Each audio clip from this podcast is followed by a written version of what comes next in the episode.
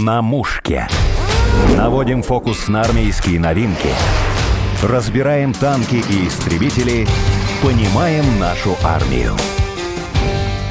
Сегодня к нам пришел участник специальной военной операции. Это майор, офицер подразделения спецназа воздушно-десантных войск Иван Кузьмичев. Иван, здравствуйте. Добрый день. Расскажите про себя. Как давно вы решили стать военным? И, может быть, кто-то в семье у вас тоже есть военный? Я родом из семьи офицера. Я являюсь, ну, можно сказать, уже потомственным военнослужащим. Мой отец проходил службу сначала офицером в Советском Союзе, далее в Российской Федерации. Принимал участие в выполнении интернациональных национального долга на территории Афганистана. Находился там два года. И всю свою жизнь я переезжал из одного военного городка в другой. И уже тогда у меня были мысли и желание стать офицером вооруженных сил. Я смотрел на отца, смотрел на других его товарищей, которые служили для меня это был пример, и я, в принципе, для себя не видел другой профессии, кроме как военнослужащим. И так сложилось то, что отец посоветовал мне пойти в кадетский класс и в дальнейшем поступить в военное училище. Я закончил кадетский класс одной из школ и в дальнейшем ушел на срочную службу. Служил я два года и трижды поступал в десантное училище. С третьей попытки мне это удалось. Э, желание у меня было однозначно, то, что я решил стать десантником. И в последующем пять лет Отучившись в училище, я был распределен в подразделение воздушно-десантных войск и попал именно в спецназ. С какого момента вы начали принимать участие в специальной военной операции? С самого начала. 24 февраля мы выдвинулись с одного из направлений на колонии автомобильной техники и приступили к выполнению задач. Первое, что, скажем так, встретилось из боевых эпизодов, противник пытался организовать засаду на нашу колонну. И впереди нас шли подразделения, которые осуществляли разведку, и доложили то, что в населенном пункте есть противник. Мы подходили к нему, и по нам начался обстрел. Противник выпустил несколько ракет из ПТУР, промахнулся. Сразу же мы развернулись в боевые порядки. Колонна была сводная, там находились различные рода войск, и в первую очередь среагировали танкисты. Они начали поражать цели в населенном пункте. Но на тот момент мы думали о том, есть мирное население или нет в населенном пункте. Но до этого разведка доложила, что там мирное население покинуло его, а украинские боевики, они были переодеты в гражданское для того, чтобы якобы они не являются военнослужащими. Но это было вскрыто, мы нанесли им огневое поражение и смогли освободить населенный пункт. В течение первых нескольких дней это было. В дальнейшем мы выдвигались несколько дней под прикрытием авиации, под прикрытием нашей артиллерии и заходили уже глубже в Украину. Были моменты, когда, к сожалению, из-под тяжка противник бил по нам, и были уничтожены единицы нашей техники бронированной. И ребята были раненые, но их своевременно эвакуировали. Мы дошли до указанной точки командованием и взяли один из стратегических объектов. Закрепились на нем и удерживали. Удавалось пообщаться с местным населением? Первые несколько дней, наверное, дня три-четыре, их не было видно вообще. То есть на всем маршруте движения их не было. Они, может быть, естественно, знали о том, что выдвигаются наши войска, и не знали, чего от нас ожидать возможно. То есть я так думаю. Потом уже постепенно, когда мы зашли вглубь страны, гражданское население ну, начало к нам как бы все равно подходить, спрашивать, что мы здесь делаем, какие цели у нас. Ну и плюс ко всему, на тот момент уже начиналось перебой, магазины там все были, естественно, закрыты, все было закрыто, и перебои начинались с поставкой продуктов мирному населению, перебои с какими-то медикаментами. И бывало, что люди выходили к нам, спрашивали у нас с опаской поначалу,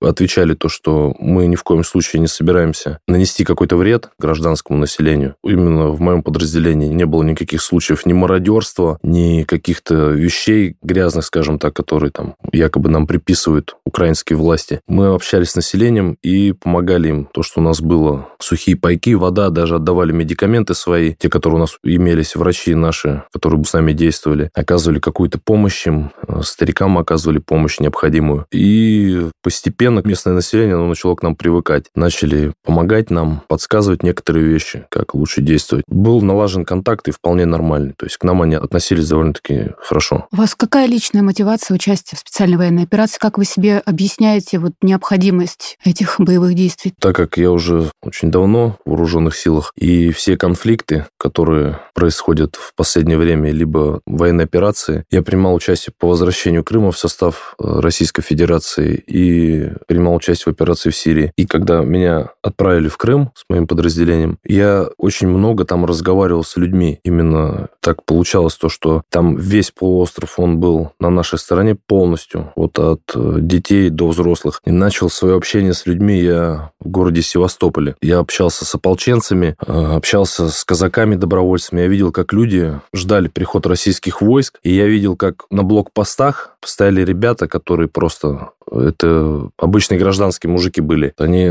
создавали вот эти ополчения, и на тот момент, когда вот как раз был на Украине осуществлен государственный переворот, я был чуть-чуть помоложе, и, естественно, видел то, что люди, они не хотят оставаться в составе Украины. И разговаривая с ними, они были очень рады нам и понимали, что остаемся мы тут навсегда. Еще был такой момент, то, что уже на севере Крыма, находясь на блокпостах, мы оказывали им помощь, и там мне встречали встречались несколько раз ребята с Беркута. Я с ними виделся, и мы прям подолгу с ними общались. Они рассказывали страшные вещи. Действительно, ну, все же прекрасно видели эти кадры, когда их живьем сжигали, когда они рассказывали о том, что у некоторых остались там семьи, что семьям угрожают, они пытались их, и кому-то удавалось вывести свои семьи. И о том, как все Майдан этот происходил. И как бы у меня складывалась картинка в голове не из средств массовой информации, а я сам лично видел людей, и их глаза видел. Они мне говорили о том, что там творится беспредел. Там идет уничтожение русскоговорящего населения. И уже тогда появилась информация у меня, то, что действует именно подразделение националистического характера. Это так и было. Я это видел и слышал. Так что можно сказать, что мотивация уже в тот момент появилась, когда я действовал в Крыму. И также в течение всех лет после того, как Крым вернулся в состав Российской Федерации, естественно, я видел, общался с товарищами о том, что идет террор против населения Донбасса и Луганска. Очень много погибло гражданских людей. Все, кто отрицает и говорит, что это неправда, это не так, объясните это людям, которые потеряли своих детей, пообщайтесь с ними, съездите туда, поговорите с этими людьми, кто в Луганске, кто в Донецке, которые просто погибали под обстрелом. Подразделения артиллерии украинских войск они тренировались под руководством офицеров НАТО, просто тренировались все эти года бить по мирному населению. То есть им, например, говорили, это уже общался я с ополченцами Донбасса, говорили, которые уже много лет в строю, и говорили, что вот, пожалуйста, дом, надо по нему нанести удар. Это пленные потом сами рассказывали украинцы. Ну, как бы отрабатывали точность, скажем так, на мирном населении. И чем больше вот это все происходило, я понимал, что рано или поздно будет дан определенный приказ. Приказ был получен, и мы пошли. Но сейчас, по последним данным, данным 54 страны участвуют против России, и очень много наемников там, что прицел видят и темнокожих военных чаще даже, чем украинцев. Ничего страшного, вспоминая слова своего командира. Много кто об этом уже говорит, о том, что вся Европа раз в сто лет собирается все вместе и идут в сторону наших границ. Я воспринимаю эту информацию абсолютно спокойно, и были уже не единожды попытки в 2012 году, в 1941 году. Ну, сейчас они опять собрались, к сожалению, только они руками нашего братского народа воюют с нами. И что бояться наемников? Просто их, я это вижу, как их распиарили. Ну да, и у них есть вооружение, но у них течет точно такая же кровь, они точно такие же люди, и даже простые русские мужики, те же шахтеры с Донбасса, они воюют не хуже, а даже лучше, чем они. Расскажите, Иван, кто вас ждет дома? Любимая супруга, естественно, как и всех. Мама и сыновья мои любимые. Ну и кот. Вы хотите для них военной профессии? Думаете об этом или у них уже есть выбор? Старший сын, он хочет стать инженером, а младший в данный момент хочет пока выбрать спортивную карьеру. Они, естественно, интересуются, спрашивают у меня, какие есть рода войск, проявляют желание, тоже интересуются. Я им рассказываю, что такое воздушно-десантные войска. И если они выберут военную карьеру, я буду только рад. Иван, на войне, на фронте рождается самая настоящая дружба. Можете рассказать про своих друзей, боевых товарищей, может быть, про какого-то особого близкого человека, если это можно об этом говорить? Я могу рассказать один эпизод из боевых действий. Вообще подразделение наше, оно и до, то есть повседневной жизнедеятельности, во время того, как мы находимся в пункте постоянной дислокации, все равно все дружат, общаются. Но вот один из эпизодов, который мне больше всего также запомнился, это мы находились в населенном пункте, и начался сильный артиллерийский обстрел со стороны украинских боевиков. Реактивная система залпового огня и артиллерия по нам била. Один из наших товарищей получил ранение и не мог передвигаться и транспортировать его было опасно. Обстрел шел, то есть летели осколки, и был обстрел. И я находился неподалеку, мне удалось несколько человек тоже эвакуировать при помощи ну, бойцов, которые рядом со мной находились на тот момент. И я смотрю в сторону и вижу, что летят осколки, то есть там деревья сносят, там осколки от здания летят. И сидят возле одного раненого два парня наших, два бойца моих. Вот, я кричу им, спрашиваю, ну, как бы с матерком, то, что необходимо его затащить. Не сидите, потому что идет обстрел. Они мне кричат в обратную то, что его нужно сначала стабилизировать, скажем так, оказать ему помощь, потому что по характеру ранения они предположили, что у него поврежден позвоночник, и пока не могут его перемещать. Обстрел был очень сильный, и несмотря на то, что я на них ругался, они оставались с ним до последнего. Все, вот они сидели, понимали то, что в любую минуту они сами могут погибнуть, но от него они не отходили. Когда они уже стабилизировали его состояние, смогли аккуратно организовать его транспортировку, вот тогда они только после этого оттащили его в безопасное укрытие. Этот парень остался жив, все нормально. У него остались небольшие осколки в нем, но, я думаю, со временем потом врачи уже ему окончательно все достанут. И он вернулся в строй. То есть, если бы на тот момент они... Бросили его, да, или как-то... Нет, не то, что бро... Нет, у нас не принято, мы своих не бросаем. Но если бы его начали транспортировать до определенных медицинских действий, исход был бы совершенно другим. Несмотря на то, что было очень серьезное огневое поражение, люди не отошли. Они находились с ним, выполнили мероприятие и тем самым спасли ему жизнь. Иван, вот после такой нагрузки физической, психологической, вот этого обстрела, как вы отдыхаете, как снимаете вот это напряжение? Есть ли у вас какие-то, не знаю, традиции в подразделении. Да, есть. Мы, когда перемещаемся с места на место, мы ищем в первую очередь железки. У нас наши механики обычно этим занимаются. Они сразу при помощи сварки сооружают мини-спортзалы. Даже так? Да. Они делают какие-то гантели, штанги, ну, обычно мы это наварили, закинули в машину, с нами это ездит. Делаем турники, и когда вот бойцы возвращаются с выполнения задач, в удовольствие кто-то тягает железки. Обязательно мы с собой возим литературу. Парни читают книги. Это очень сильно отвлекает. Также, ну, самые элементарные вещи. Шашки, шахматы. Это же всегда под рукой может с собой быть. Потому что у нас сухой закон во время того, как мы выполняем задачи. Потому что это уже проверено ни одной войной и не одними боевыми операциями. И сейчас на СВО то же самое, то, что если человек находится в состоянии там невменяемом, то это приводит к гибели людей мозг неправильно соображает. Люди, которые находятся в постоянном боевой обстановке, они прекрасно поймут, о чем я говорю. Может быть, потом, когда отойти куда-то в зону отдыха, на усмотрение командира кто-то может предусмотреть какой-то отдых. То есть так и отдыхаем. Спортзал, тренировки. Кто-то спит постоянно. Я слышала, кстати, про такое, что солдат, который не ест, он спит. Да, совершенно верно, это правда. Да? Да, ну потому что в любом случае организму нужно восстанавливаться. Некоторые приходят, ребята, без задних ног, падают, спят день-два, их никто не трогает. Они отдыхают абсолютно. Покушал, еще поспал. Все, а если, потом например, дальше. начинаются какие-то проблемы, перебои со сном, что делаете? Я такого не слышал. Серьезно? Я возвращался и возвращаюсь с задачи, у меня нет проблем со сном. Я ложусь и сплю прекрасно. Организм устает очень сильно, потому что дежурство постоянное, постоянно кто-то находится на наблюдательных пунктах, э, следят за противником, за его перемещениями. То есть это не так, что ночь наступила и все легли спать. На линии соприкосновения, вот где это идет, с той стороны тоже люди действуют точно так же. Мы, не сможем так выразиться, воюем с тем, кто в зеркале. Действия абсолютно идентичны, что у нас, что у них потому что такой же славянский народ. Они действуют все, в принципе, методы борьбы, что у нас, что у них одинаковые. Даже те же фамилии. Это тоже немаловажно,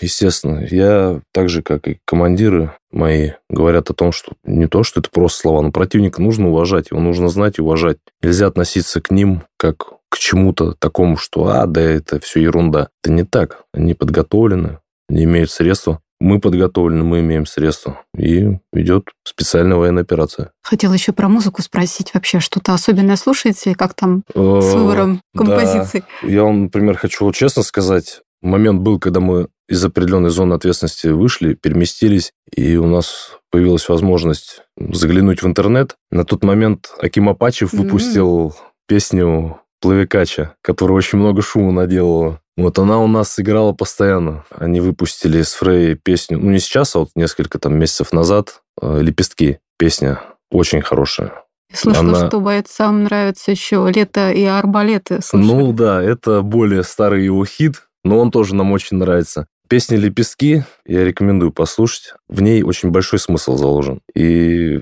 Естественно, люди, которые следят за тем, что сейчас происходит на фронтах специальной военной операции, они поймут, о чем идет речь. Также, например, еще есть Роман Метум.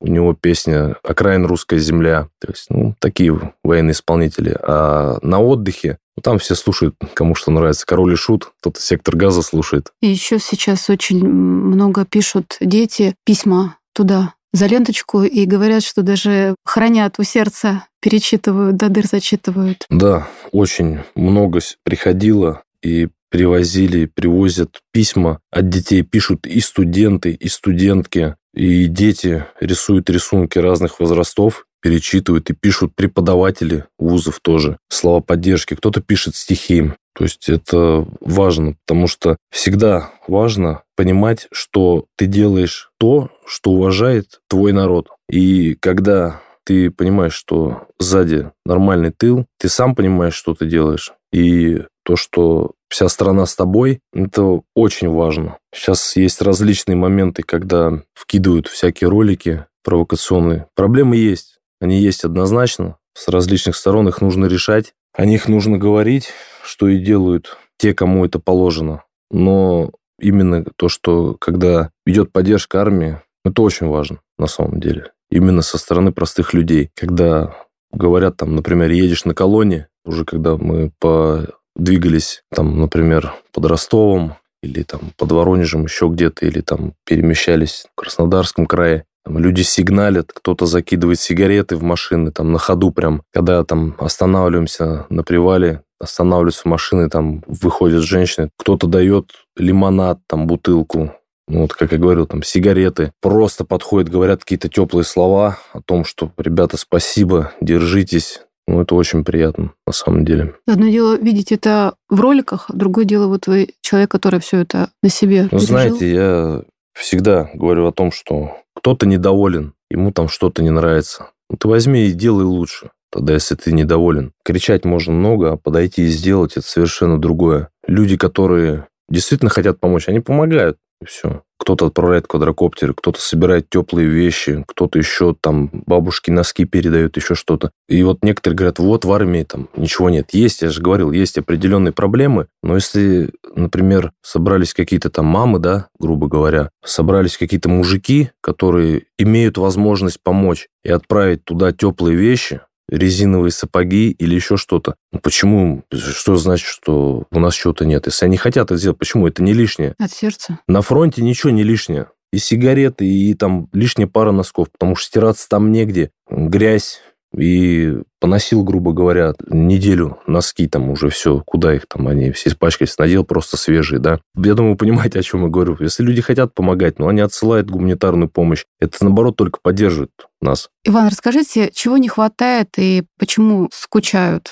бойцы там, на фронте, ну, о чем мечтают? Естественно, все мечтают скорее встретиться со своими родными. Это любой подтвердит. Мечтают о том, что все закончится, и дальше будет мир. Это первое, о чем все мечтают. Ждут письма, пишут письма в одну сторону, в другую передают с теми, кто едет туда в тыл. Ждут, когда придут машины с письмами и посылками из дома. Это все всегда ждут. Утро бойца как начинается? Не с кофе? Ну, вы имеете в виду где?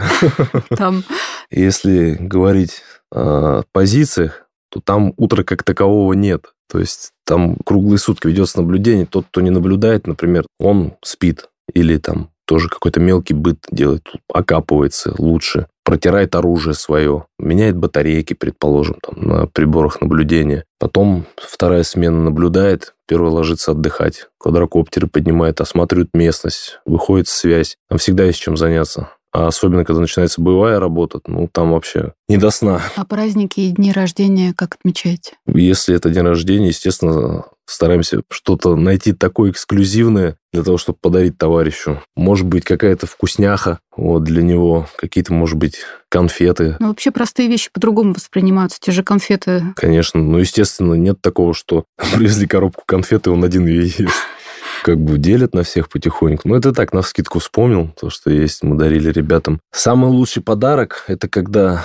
я тоже встречался у день рождения там, когда тебе на момент выполнения тобой задачи, ну, на передок туда тебе привозят весточку из дома, письмо или посылку. Это самый лучший подарок. Ну, вообще вот в минуты опасности, как э, человек, находящийся там на фронте, себя чувствует психологически? Он внутренне собирается, концентрируется внимание, по-другому воспринимается реальность, может быть, какие-то детали больше акцентируется внимание на, на детали? Первое, что присуще всем, и мне, я такой же человек точно. Страх есть у всех, всегда. Просто так говоришь, не бояться только дураки. Есть страх, да, это инстинкт самосохранения. Но опять же, если ты сидишь и ничего не делаешь, и рано или поздно конец будет плохим. Потому что действие – это попытка что-то совершить, и это хотя бы даст шанс тебе твоему подразделению выполнить задачу, да, перебить противника, одержать победу. А если человек замыкается, ну, это к хорошему не приведет. Поэтому все реагируют абсолютно по-разному в боевой обстановке. И люди со временем, почему говорят, да, обстрелялись бойцы. То есть они втягиваются в это рано или поздно. Они привыкают к обстрелам, привыкают к свисту снарядов, к свисту пуль, уже больше понимания идет о том, что даже если тебе тяжело, то плиты из бронежилета вытаскивать не стоит ни при каких раскладах. Приходит понимание того, что чем глубже ты зароешься, тем больше у тебя шансов, что пролетит над тобой. Естественно, там сейчас плохие погодные условия, окопы затапливает. И говорить о том, что да, там поставить какие-то, например, доски, еще что-то. Ну, не всегда это есть возможность, особенно это, если постоянно идет боевое столкновение. Я слышал то, что сейчас вот ребята используют насосы для откачки воды из окопов, чтобы свой быт улучшить. И несут постоянно боевое дежурство. Естественно, все командиры хорошие, они стараются, то есть менять свой личный состав на линии соприкосновения. Дать для отдохнуть, того, чтобы, да, ребятам? Да, естественно, чтобы людям дать отдохнуть. Они отходят в тыл, там даже просто элементарно в помещение какое-то, где есть обогреватель, где можно просушиться, выспаться несколько дней, прийти в себя, отвлечься чуть-чуть.